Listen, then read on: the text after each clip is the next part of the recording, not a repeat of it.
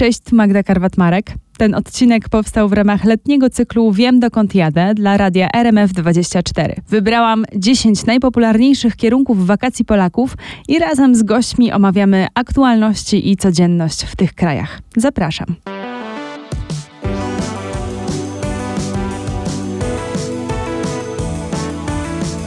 Dzisiaj przenosimy się do Turcji na specjalny turnus z oprowadzaniem. Z nami Monika Górniak, która prowadzi Instagrama jak na tureckim kazaniu. Jak się można łatwo domyślić, jest on o Turcji. E, I dziś spytam Monikę, jak mieszka się tam na stałe, jak Turcy radzą sobie po emocjonujących bardzo wyborach. Zapytam też o jedną z największych inflacji na świecie, e, która właśnie w Turcji jest. Będą też ciekawostki dla turystów. Cześć, dzień dobry, dziękuję bardzo za zaproszenie. Mm, zacznijmy może od tej e, inflacji i cen bo ja słyszałam o inflacji 200% nieoficjalnej, niedawno oficjalna była 80%. Jaka jest prawda i jak to jest odczuwane w Turcji? Hmm, ciężko powiedzieć, jaka jest prawda, bo naprawdę ta inflacja szaleje. I to jest bardzo zależne od produktu czy usługi, ale to są naprawdę ogromne liczby.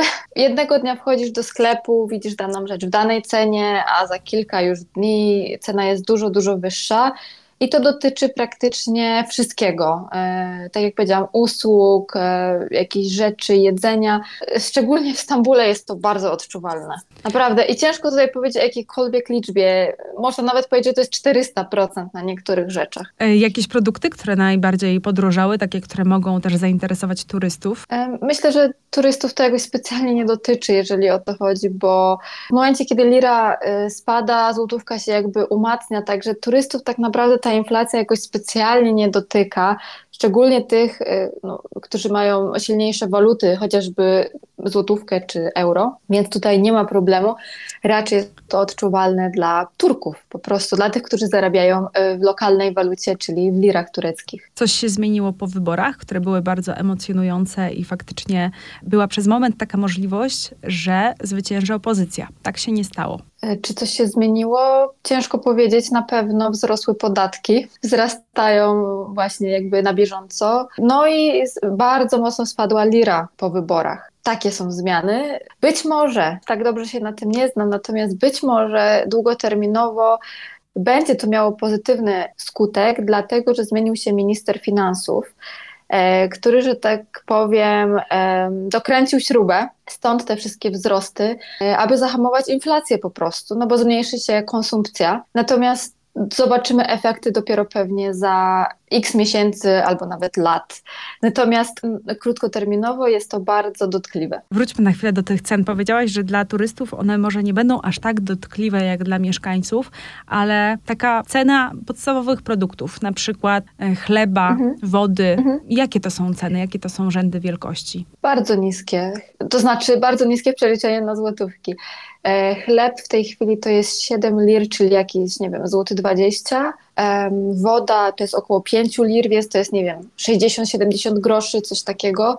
Tak z głowy teraz strzelam. Ale mniej więcej to są rzędy takiej e, wielkości, także naprawdę to jest tanio w porównaniu do Polski mimo wszystko, mimo tej ogromnej inflacji i podwyżek. Na granicy Turcji z Gruzją ustawiały się wielokilometrowe kolejki po telefony komórkowe. Dlaczego? Dlaczego tak się działo? Dlaczego po telefony? Dlaczego w Gruzji? Co się stało?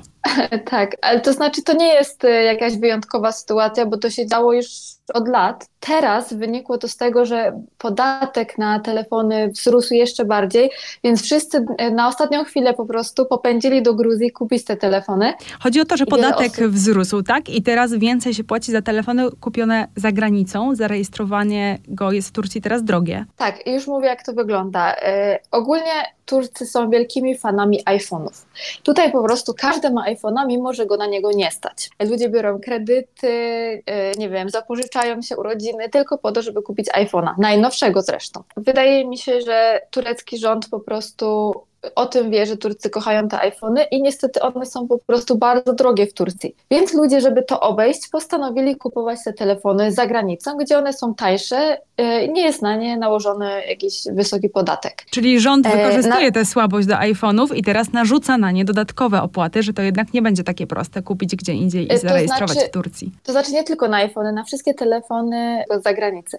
Bo wygląda to tak, w sklepie Apple'a, kiedy idziemy do sklepu Apple'a i chcemy sobie kupić e, telefon, on ma nałożony jakby dodatkowy podatek, ale jest jeszcze jeden podatek, a w zasadzie bodajże opłata, nie jestem pewna jak to się fachowo nazywa. Natomiast to trzeba zapłacić od telefonu przywiezionego z zagranicy.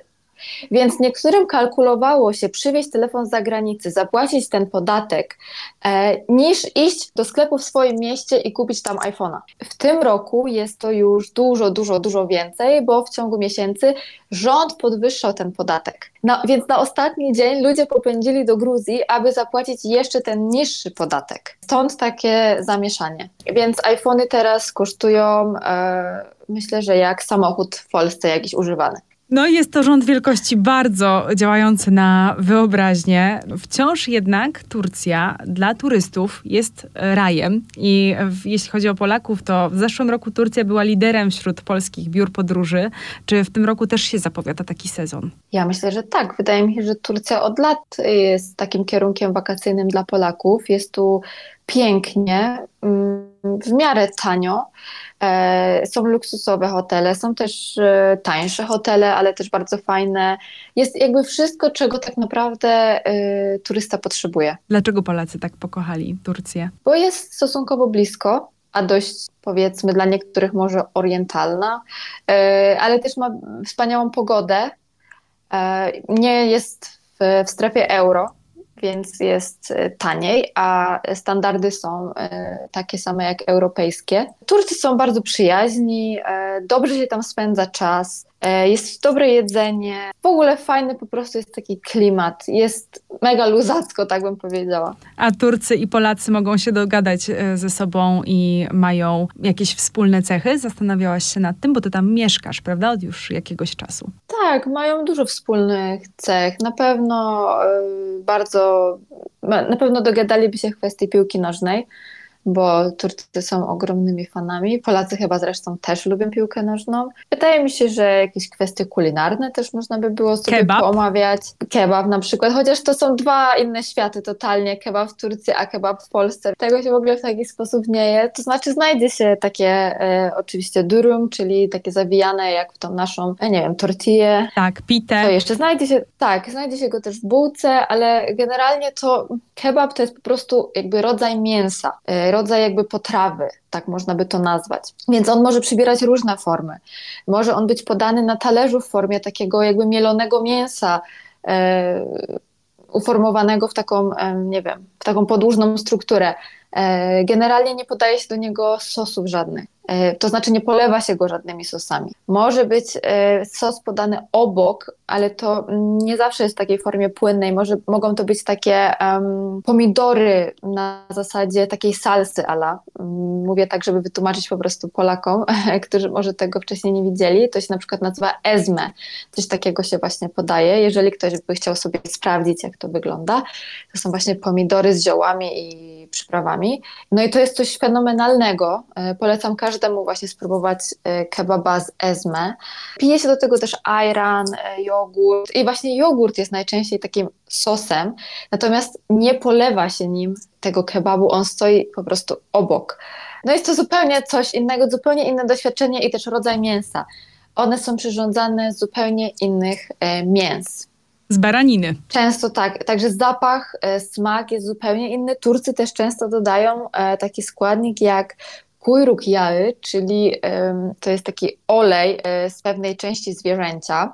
Kujruk to jest ogon po turecku, więc z tamtych okolic to dodaje jakby dodatkowej tłustości mięsu. Co może zaskoczyć y, Polaka w Turcji? Bo kiedy wymieniałaś y, kilka cech tego kraju, powiedziałaś, że może się wydawać orientalne. Co to znaczy? To znaczy mi osobiście, on się już nie wydaje jakoś specjalnie orientalny, bo ja się bardzo przyzwyczaiłam do tureckiej kultury.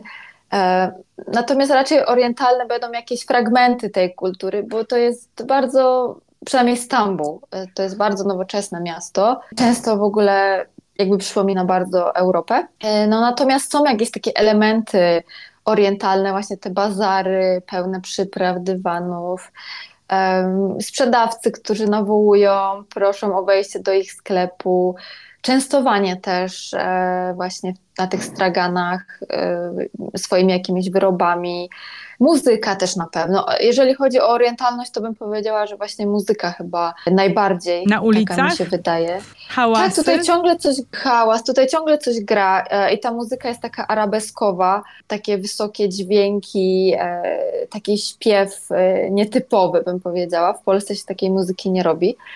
E, więc to może być taki bardzo właśnie orientalny element. E, natomiast raczej strój nikogo nie zaskoczy. Tutaj ludzie ubierają się normalnie. Krótkie spodenki, e, odsłonięte włosy.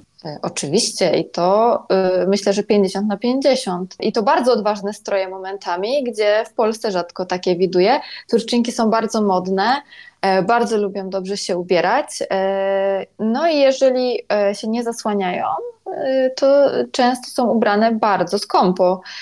Różnie to bywa, różnie się ubierają oczywiście, dziewczyny mają różny styl, ale myślę, że to może zaskoczyć wiele osób, które myślą, że w Turcji znajdą tylko jakieś zakutane osoby, że mogą być zaskoczeni, jak różnie ludzie się po prostu ubierają. Też chciałabym zaznaczyć, że to, że ktoś się nie zakrywa, to nie znaczy, że nie jest danej wiary.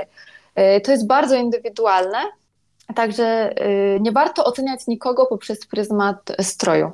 Turcja też jest y, krajem olbrzymim i pewnie bardzo zróżnicowanym i pewnie trzeba na to zwrócić uwagę.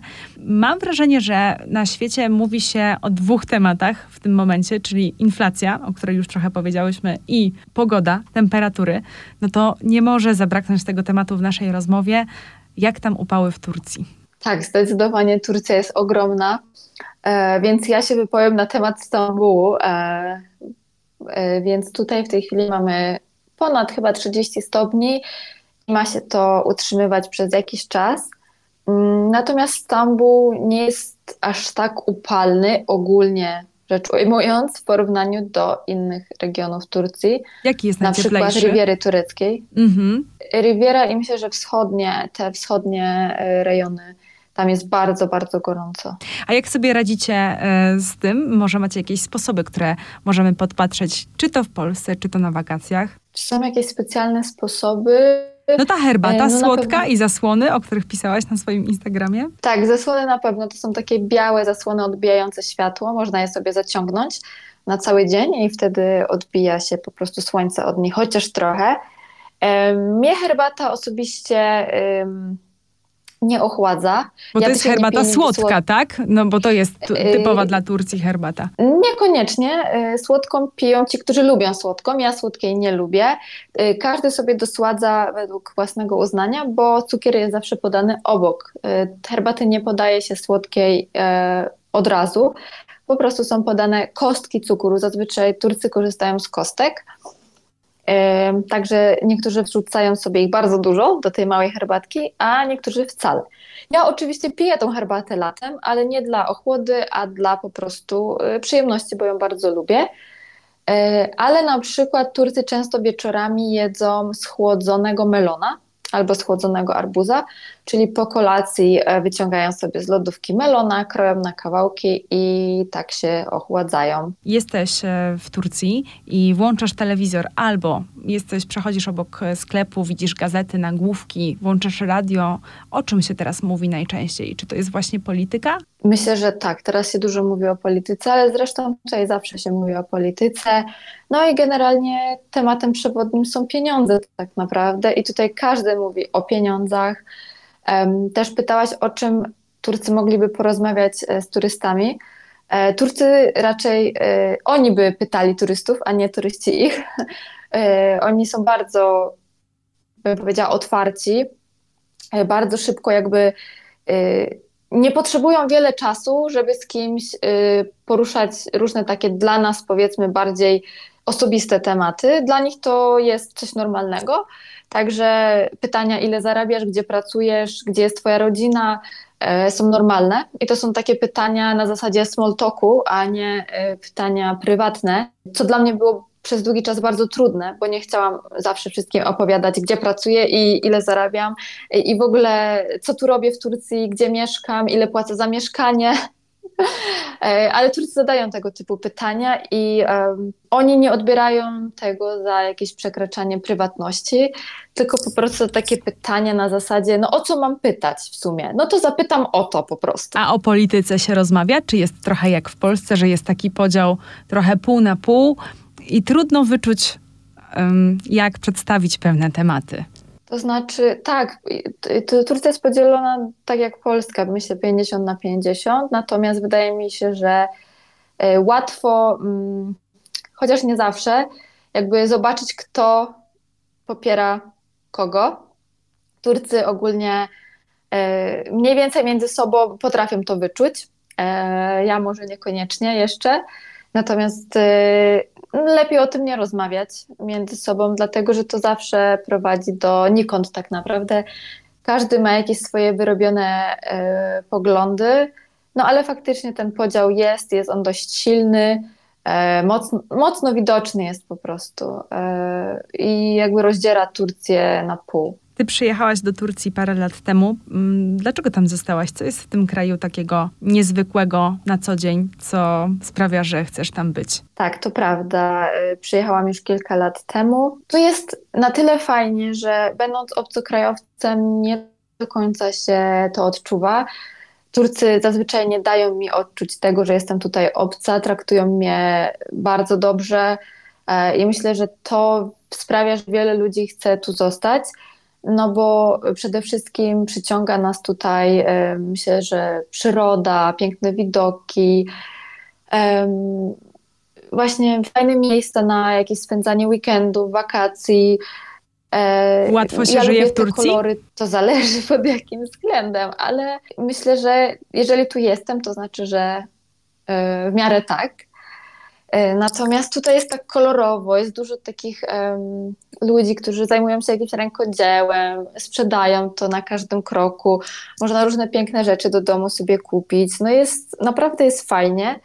Oczywiście jest mnóstwo minusów, mnóstwo. Na przykład? E, no na przykład e, chociażby ruch drogowy, przechodzenie przez pasy. To jest taka codzienna czynność, która bardzo utrudnia życie e, i cały czas trzeba mieć oczy dookoła głowy i na to też uczulam turystów. E, samochody zazwyczaj nie zatrzymują się przed pasami, trzeba na siebie uważać, e, trzeba zawsze e, mieć, pod, mieć na uwadze to, że to samochód jest większy i to my musimy niestety poczekać. Także tutaj jest troszeczkę prawo dżungli pod tym względem i nieraz widziałam e, pięknie wystrojone panie na szpilkach, które po prostu z samochodami przebiegały. E, no jest to komiczne po prostu, ale no niestety jakby ludzie nie do końca się tutaj szanują, a czasami zatrzymują mi się na przykład na środku drogi, żebym sobie przeszła i ja nie wiem co się dzieje, bo nie jestem do tego przyzwyczajona, żeby mi ktoś się zatrzymywał na środku drogi, gdzie odbywa się po prostu ruch samochodowy, a nagle ktoś postanawia, że mi się tam akurat zatrzyma. No, Ostrożność jest, jest wskazana tak. na hałaśliwych ulicach Turcji. Zdecydowanie. Na wszystkich ulicach, nie tylko na hałaśliwych naprawdę y, tutaj wygrywa większy, zawsze. Powiedz jeszcze na koniec, co można sobie przywieźć z Turcji, albo czego można tam spróbować i co warto ze sobą e, wziąć później, czy to jeśli chodzi o jedzenie, czy jeśli chodzi o e, rzeczy, coś takiego, czego nie można dostać w Polsce, a warto by było. Dużo, mnóstwo jest takich rzeczy, e, więc tak, z jedzeniowych spraw polecam sos z owocu granata. A granat to jest taki owoc właśnie w Turcji chyba bardzo popularny, prawda? Tak, nie rośnie on wszędzie z tego co wiem, natomiast jakby w całym kraju używa się tego sosu i jest on taki bardzo ciekawy w smaku, bo jest troszeczkę słodki, a troszeczkę kwaśny. Warto spróbować na przykład künefe, ale z kajmakiem. E, I to nie jest taki kajmak, jak, e, jakiego znamy go w Polsce. To jest e, coś co przypomina mascarpone.